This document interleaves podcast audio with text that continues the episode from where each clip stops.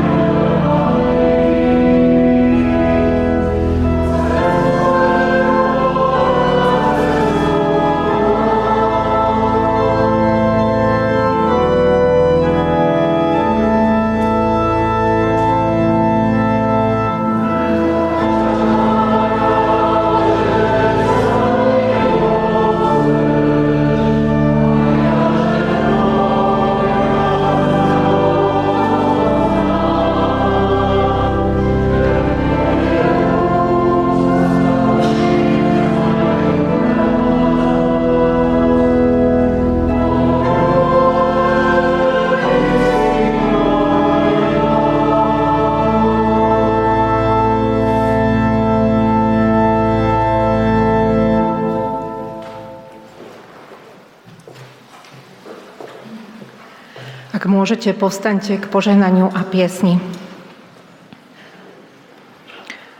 Nech nám všetkým, hľadajúcim aj hľadaným, nachádzajúcim aj nájdeným, utekajúcim aj bojujúcim za slobodu, ďalekým aj blízkym, trojediný Boh udelí milosť a požehnanie.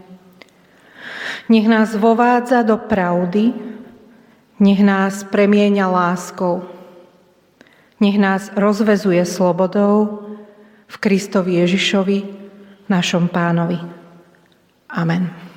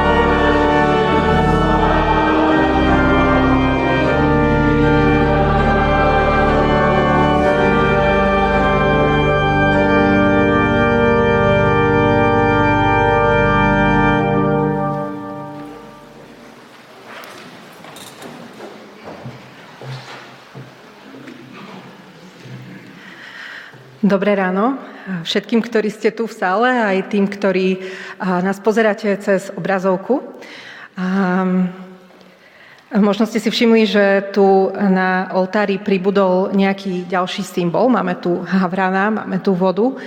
A teraz je tu taká temná postava a potom je tu ešte taký malý obrázok, tak možno sa v priebehu toho dnešného, dnešnej bohoslužby dozvieme, že čo tieto symboly vlastne znamenajú, pretože pokračujeme v našom príbehu o Eliášovi.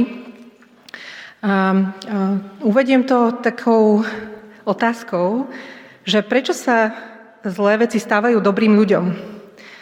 A vôbec prečo vlastne zažívame toľko utrpenia?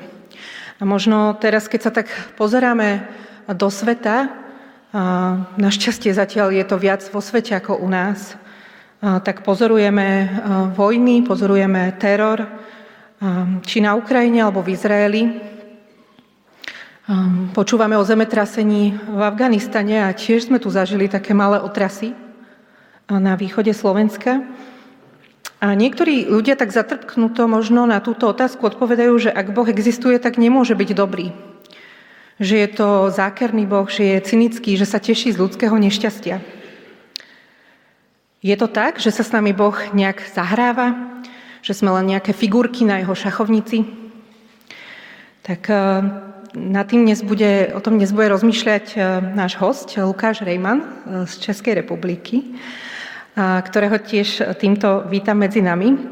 Lukáš je vikárom v Českom Litomyšli, je to zároveň učiteľ dejepisu a dozvedela som sa takú zaujímavú vec o ňom, že má prezivku Čenda, tak keby ste potom chceli sa ho na to opýtať, že ako tá prezivka vznikla, my už vieme, že aj náš Petr má takú prezivku zaujímavú, tak zdá sa, že tam, e, tam to je také ako e, v tejto krajine, to majú ako takú možno nejakú zvyklosť pre kazateľov.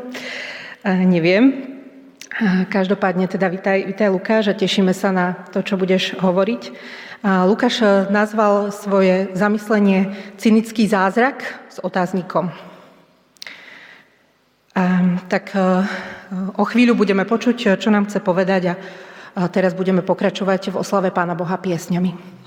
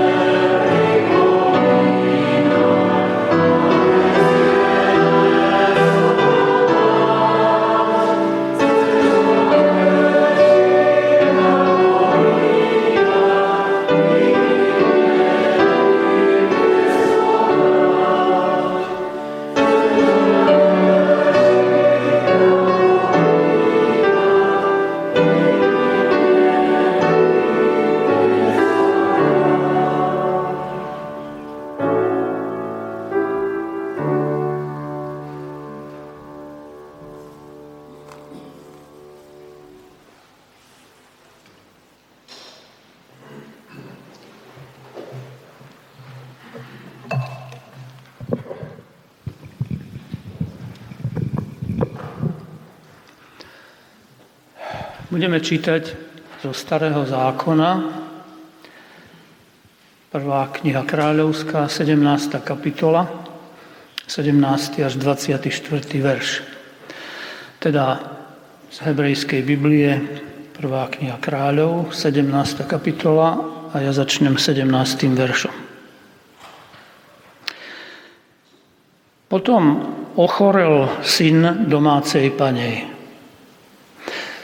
Jeho choroba bola natoľko vážna, že sa u neho nejavili známky života.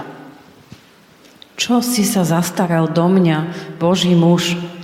Prišiel si mi pripomenúť vinu a usmrtiť mi syna? Daj mi svojho syna. Potom jej ho vzal z lona a vyniesol ho do hornej miestnosti, kde býval. Uložil ho na svoje lôžko a volal k hospodinovi. Hospodine, Bože môj, chceš azda na vdovu, ktorej som hosťom, uvaliť nešťastie, keď jej usmrcuješ syna? Potom sa tri razy sklonil nad dieťaťom a volal k hospodinovi. Hospodine, Bože môj, oživ prosím toto dieťa.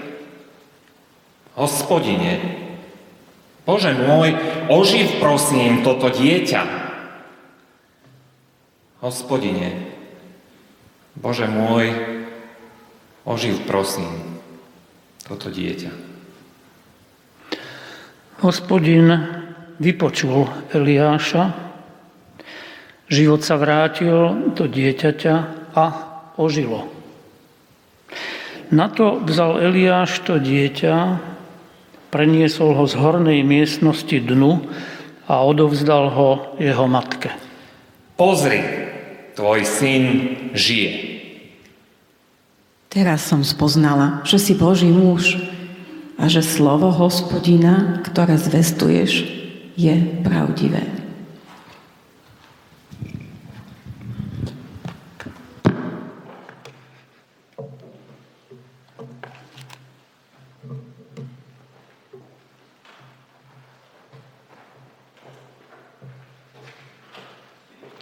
Môžete, postaňte k modlitbe.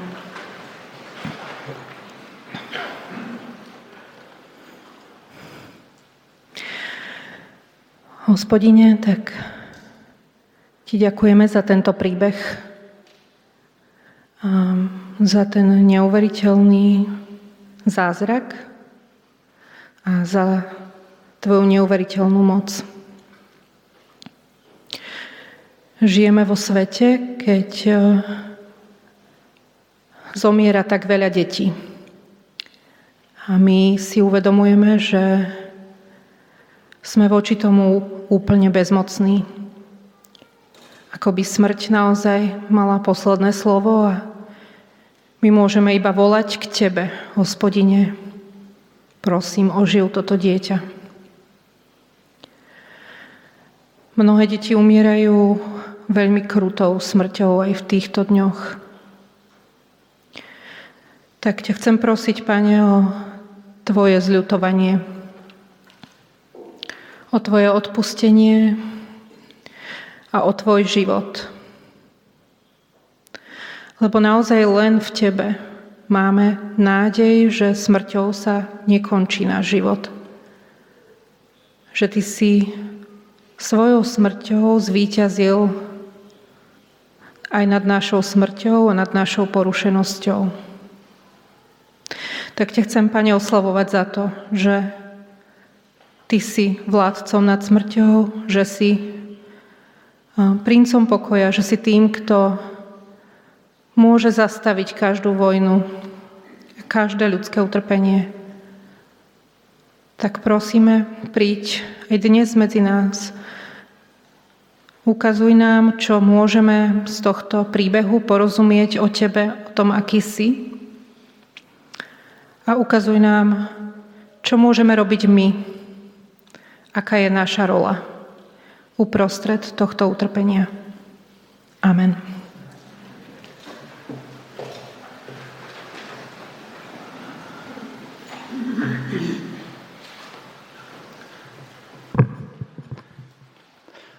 Apoštol Ján zaznamenal jeden vzrušujúci príbeh v 11. kapitole svojho Evanielia. Budeme tam čítať 1. až 7. verš a potom od 32.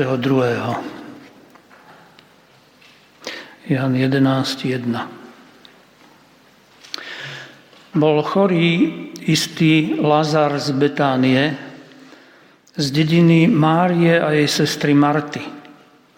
Bola to tá Marta, pardon, bola to tá Mária, ktorá pomazala pána mirhou a poutierala mu nohy svojimi vlasmi.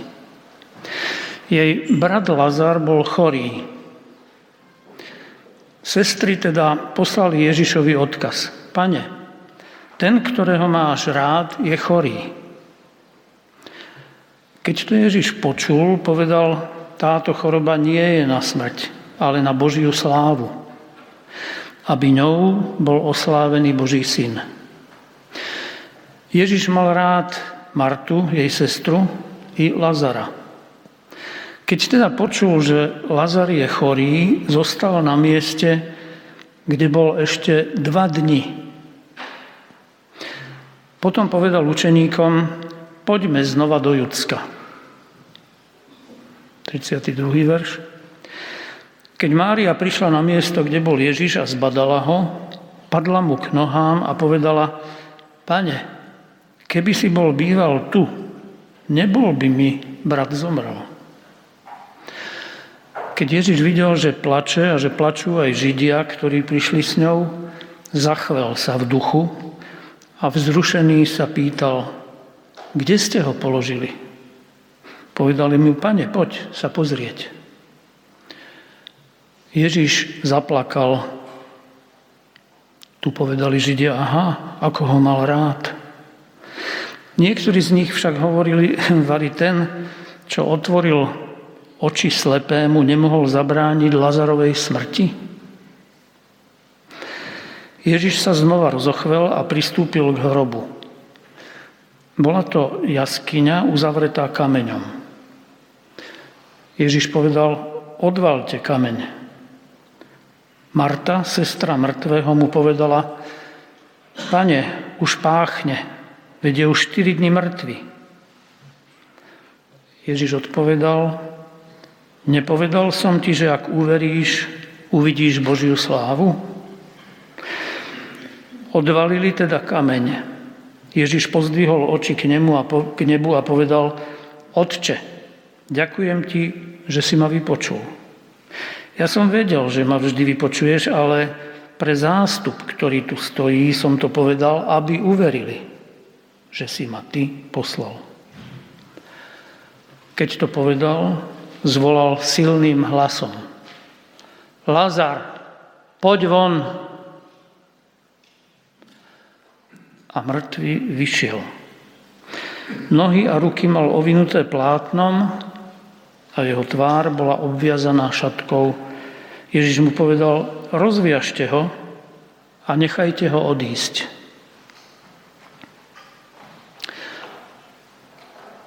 Ak by niekto z vás chcel nazrieť do výtvarného spracovania tohoto príbehu, teda jednej pasáže, tak tu je taký obrázok malý, tak si môžete po bohoslužbách pozrieť a dekodovať, čo to asi znamená.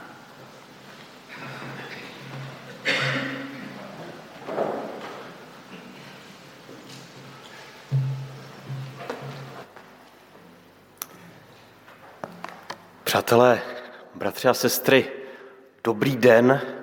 Eh, jsem moc rád, že tady můžu být dneska mezi vámi až u vás v daleké Bratislavě. Eh, byla to cesta náročná, dlouhá, ale myslím, aspoň za mě, že se vyplatila. Vy potom posoudíte pokázání.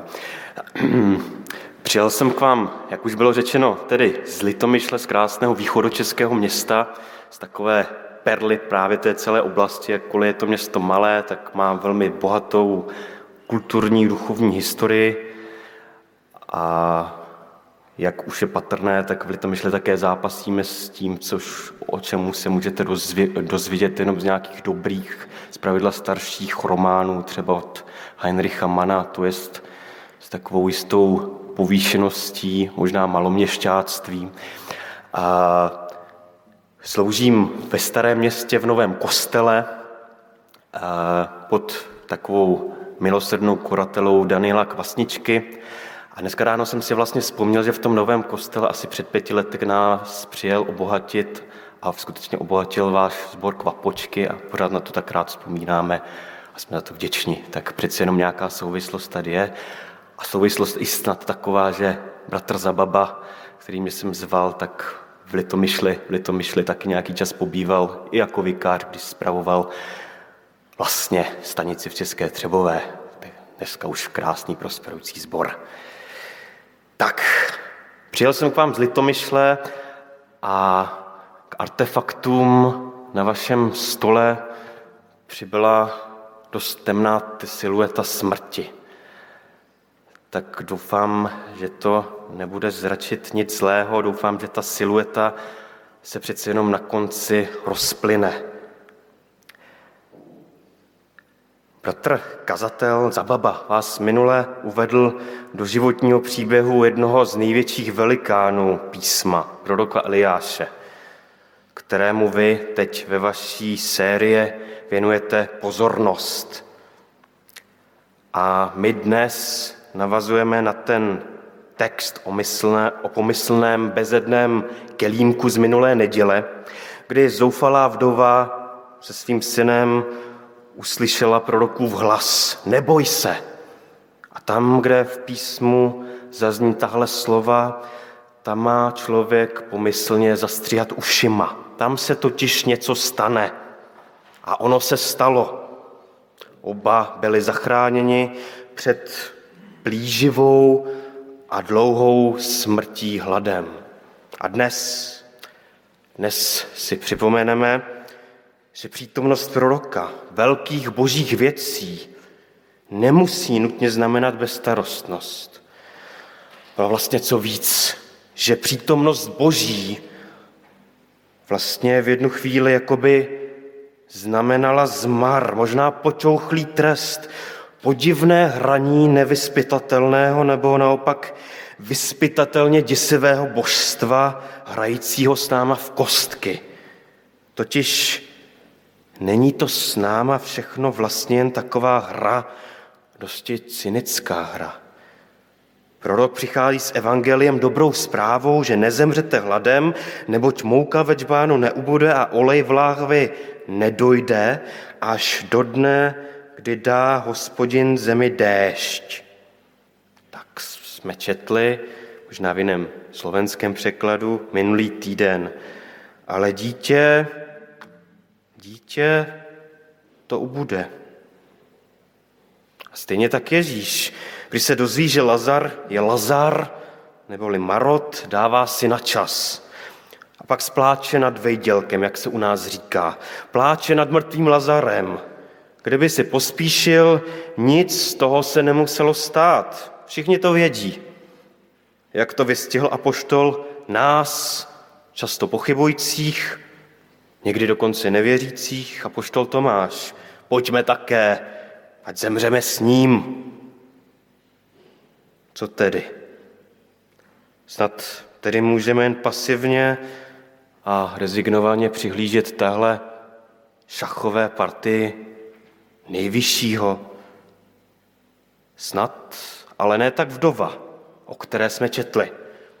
Co ti bylo do mých věcí, muži boží, přišel si ke mně, abys mi připomněl mou nepravost a mému synu přivodil smrt? Tak křičí zoufalá matka, už jednou zachráněná pohanka.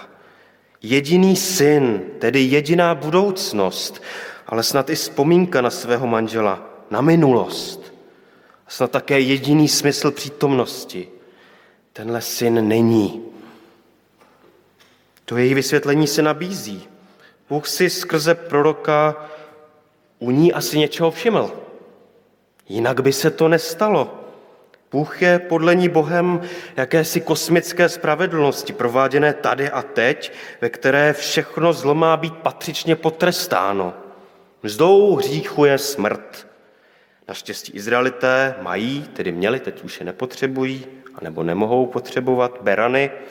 Křesťani mají Krista, na kterém si Bůh vybil svůj kosmický hněv. No a v Sareptě je syn, syn vdovy. A je to stále běžné. Příliš často možná bereme Pána Boha právě takto. Boha jako Boha, který si vyvíjí hněv za naši nespravedlnost na nás, na našich blízkých, možná na svém synu dokonce. Notabene i v našem vztahu ku druhým citujeme třeba zbožné verše, proroka Izajáše třeba, který říká, jsou to právě vaše nepravosti, co vás uděluje od vašeho Boha. Vaše hříchy zahalily jeho tvář před vámi, proto neslyší. A ne, že by to nebyla pravda. Ne, že by tenhle text neměl svůj smysl. Určitě má. Ale takhle utěšujeme zarmoucené. Vlastně si za to můžeš sám. Trpíš svoji vinou. Jsi hříšný, nebo je to důsledek tohohle padlého světa, čiň pokání. Zažil jsem, kdy lidem, co tak říkajíc, mleli z posledního, necítili téměř nic jiného než zmar, byl ordinován tenhle lék. Jak snadné tohle radit? A jejda, ono to nefunguje. Když jsem vyznal, ono to nezmizelo, ono to bolí pořád. Krásně se tu nabízí ten legendární Job, jeho zbožní přátelé to viděli stejně, že jestli dopadl takto, pak musí být někde u tebe chyba. Podívej, Bůh je velký a spravedlivý, on nedělá chyby. Přiznej si to. Ty jsi to zkazil. Začínáme špatným svědomím.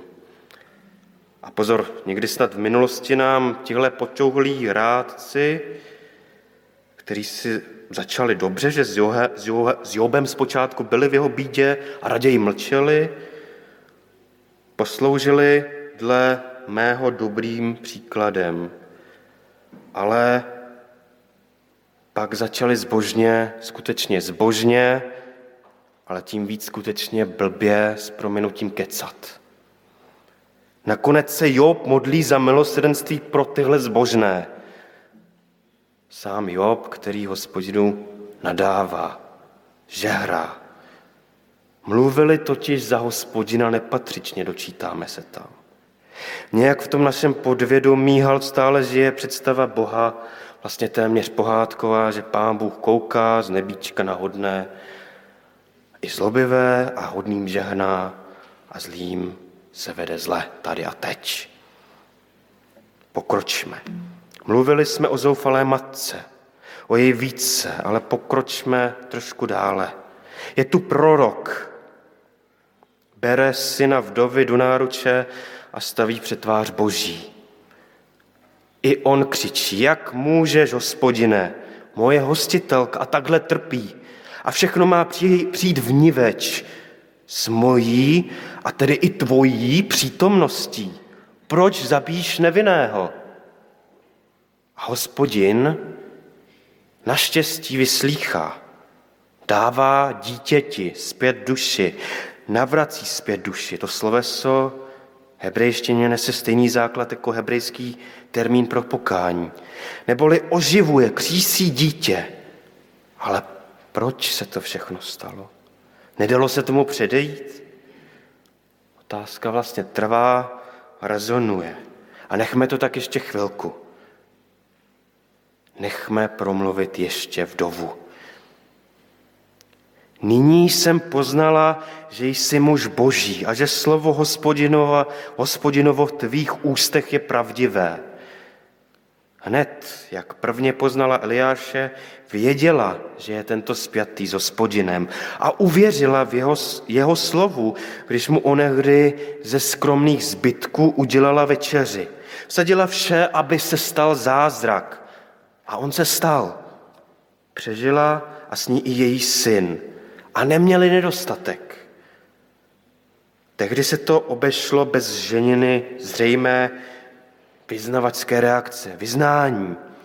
Ale až dnes jako svědek zkříšení svého syna vyznává, jako by víra ženy nějak povyrostla, jako by pravda o prorokovi a jeho bohu v ní sílila a nakonec ze srdce vytryskla až do úst. A není to s náma podobné. Přijímáme den za dnem pomyslný chléb i olej, bezedný kelímek dobrých darů, ale nevidíme.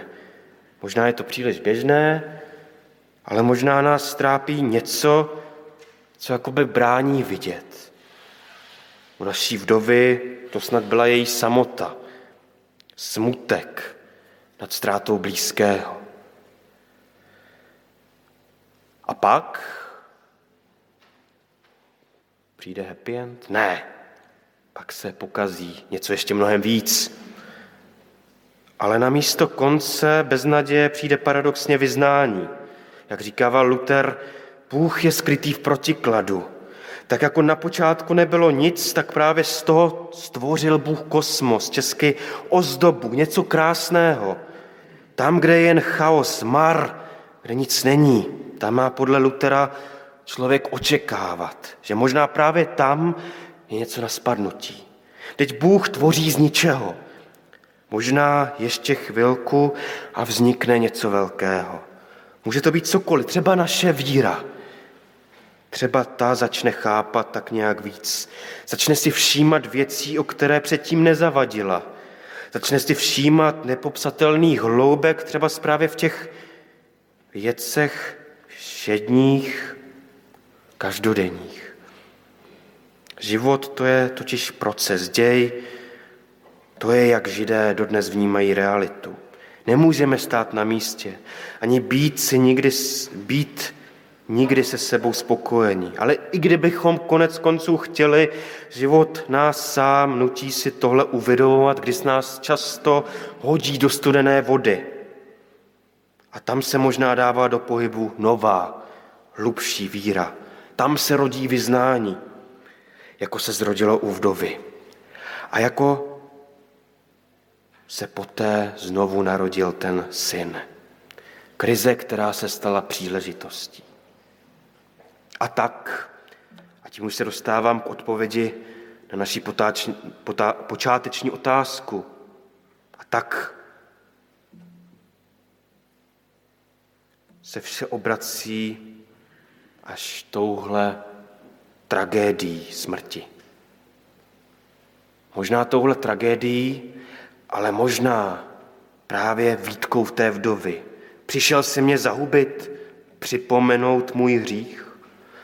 Zoufalá námitka, ale možná ještě více napomenutí. Božího proroka, ale možná, možná též hospodina samotného.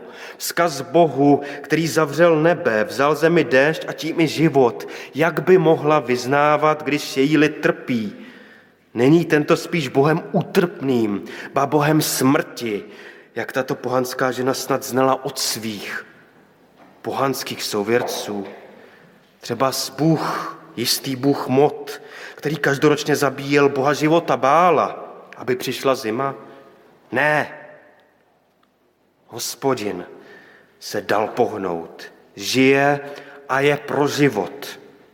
Z proroka Eliáše který vyznává už svým jménem můj Bůh je hospodin, tak se překládá to jméno, a který byl doteď spíše poslem špatných zpráv, poslem smrti, je od této chvíle skutečně prorok života.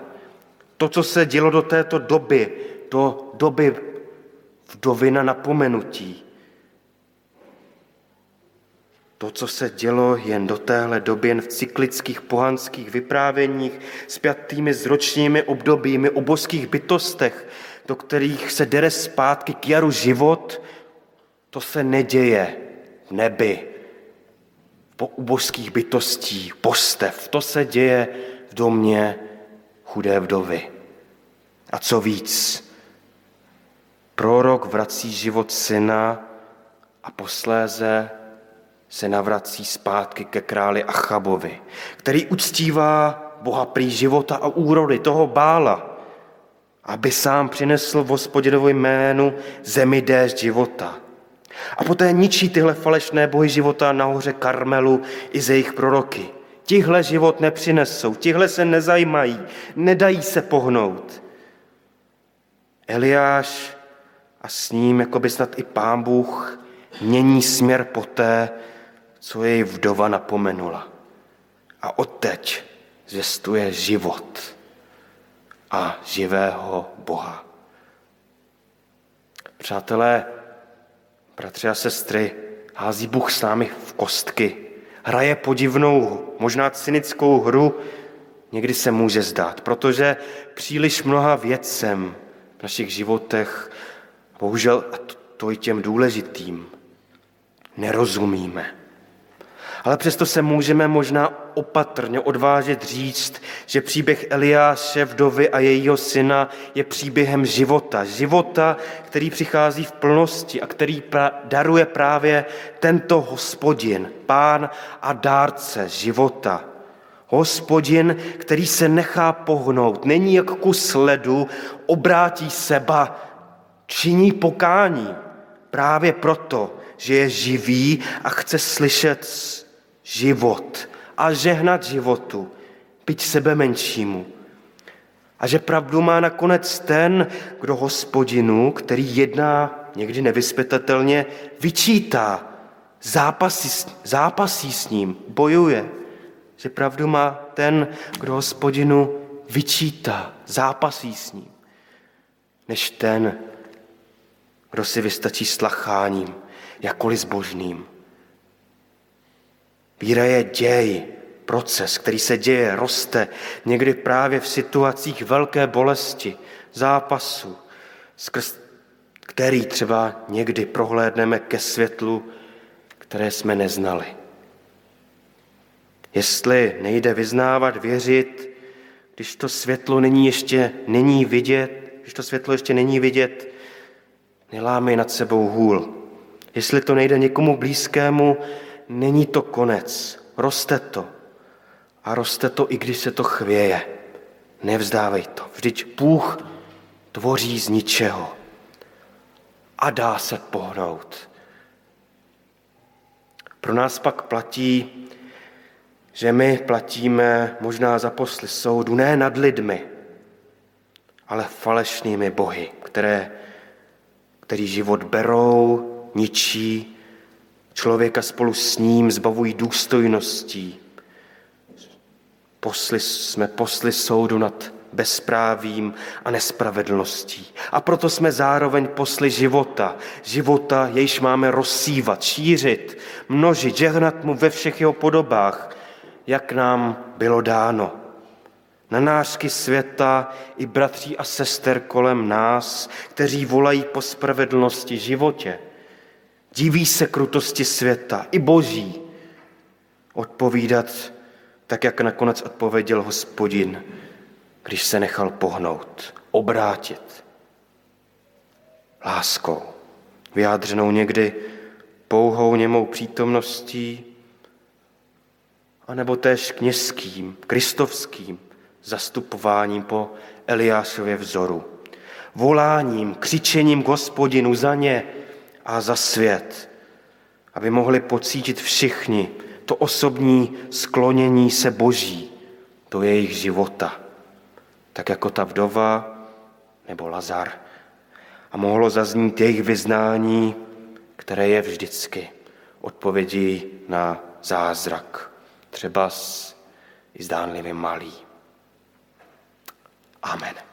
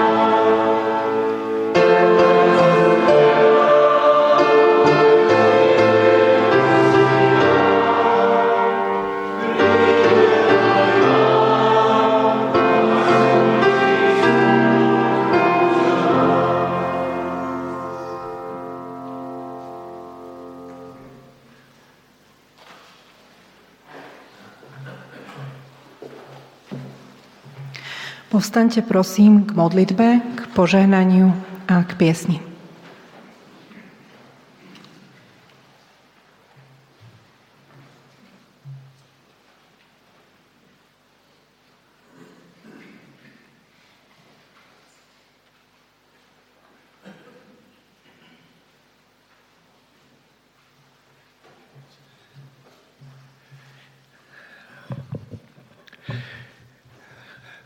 Náš drahý Bože, ďakujeme Ti za Tvoje slovo.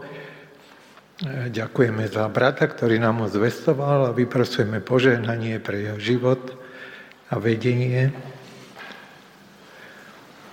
Ďakujeme Ti za silné Tvoje slovo, ktoré si nám nechal v Biblii, ktoré je oslovujúce,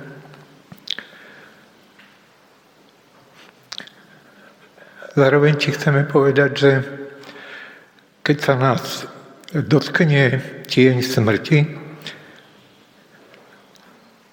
tak všetky naše konštrukcie a ilúzie padajú. Ja ti osobne chcem vyznať, že je to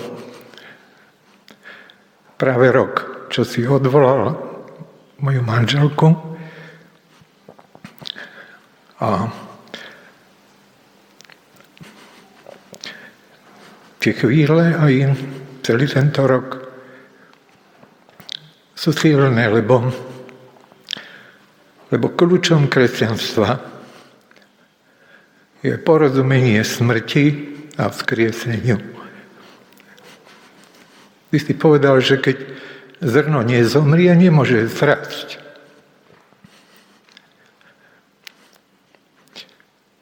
A vždy, keď odchádzajú od nás naši drahí, ktorí dôverovali Tebe,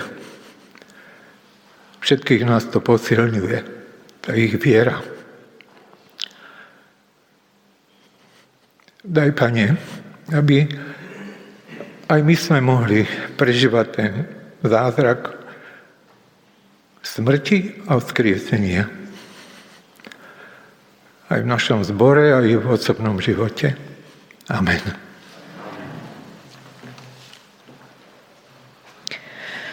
Nech nás požehná trojediný Boh, Pán nad životom aj nad smrťou.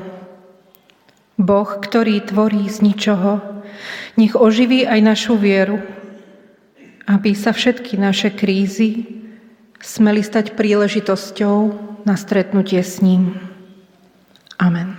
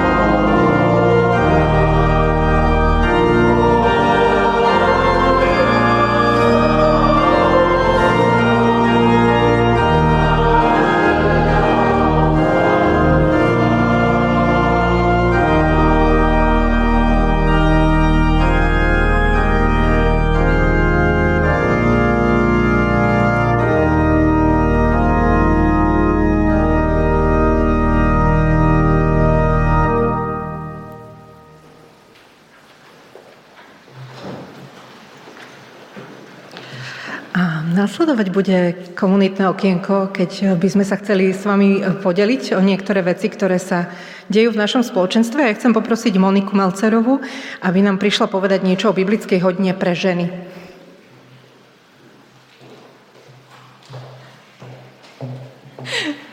Tak, tak povedz nám, že kedy sa stretávate a ako tieto stretnutia prebiehajú.